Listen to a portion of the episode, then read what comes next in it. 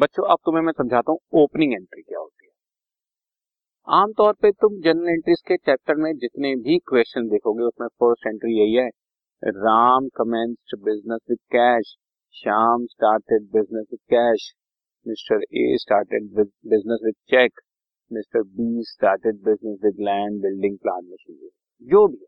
तो started business started business started business की entry चलती है, तो हम एंट्री पास कर देते हैं कैश अकाउंट डेबिट या bank account debit to capital account.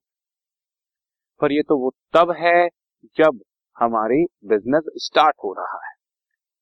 अगर बिजनेस पहले से ही चल रहा है तो दो साल के शुरू में फर्स्ट अप्रैल को या फर्स्ट जनवरी को कौन सी एंट्री पास करें? पिछले साल जितनी भी हमारी एसेट्स, लायबिलिटीज और कैपिटल के बैलेंसेस पड़े हैं उसको अगले साल ब्रॉड डाउन करने की एंट्री को पहली एंट्री बोलते हैं, मतलब ओपनिंग एंट्री बोलते हैं। आई रिपीट, साल जैसे ही शुरू होगा पिछले साल के बैलेंसेस को आप कैरी फॉरवर्ड कर चला। As per periodicity concept accounts are close at the end of each year, हर साल के एंड में अकाउंट क्लोज करेंगे। And new books and new books are open at the beginning of the next year, नए साल हम नई book शुरू करेंगे।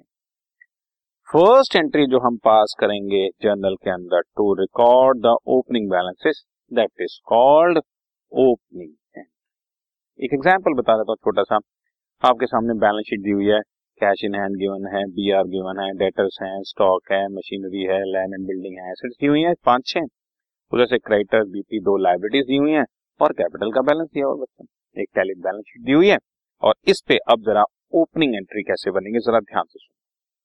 मैं आपको पहले ही समझा देता हूँ बच्चों यहीं पर ही कि जितनी भी एसेट्स होती हैं उनको हम लोग डेबिट कर लेंगे assets account debit opening entry में, और टू लायबिलिटीज अकाउंट को क्रेडिट कर देंगे और टू कैपिटल अकाउंट को क्रेडिट कर देंगे। तो ये हमारी ओपनिंग एंट्री होगी, एसेट्स सारी डेबिट हो जाएंगी। वैसे भी हम जानते हैं एसेट्स का डेबिट बैलेंस होता है और लायबिलिटीज और कैपिटल का क्रेडिट बैलेंस।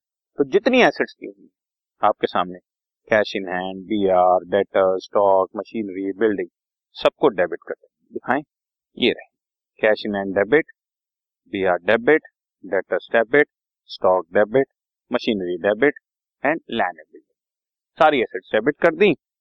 उसके बाद क्रेडिटर्स बीपी दोनों लायबिलिटीज क्रेडिट कर दूंगा मैं, क्रेडिटर्स बीपी, और फाइनली कैपिटल भी जो बैलेंस शीट में ये देखो two lakh seventy eight thousand दी हुई है उसको भी क्रेडिट कर, और साथ में लिख देंगे हम लोग फॉर या being the balances brought forward, पिछले साल के बैलेंसेस को अगले साल हम लोग ब्रॉट फॉरवर्ड करके लिया है। इस तरह से सारी एसेट्स हमने डेबिट कर दी, ये रही लायबिलिटीज को क्रेडिट कर दिया और capital.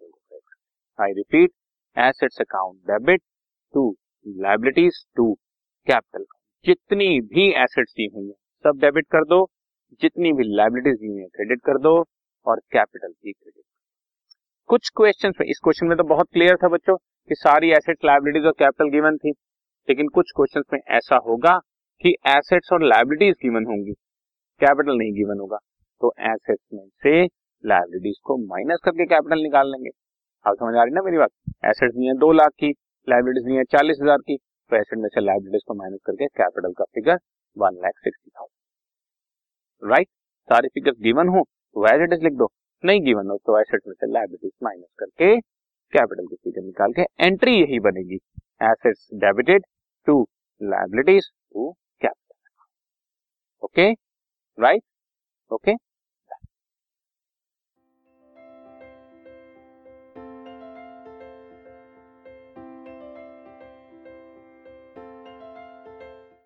This podcast is brought to you by Hubhopper and Shiksha अभियान।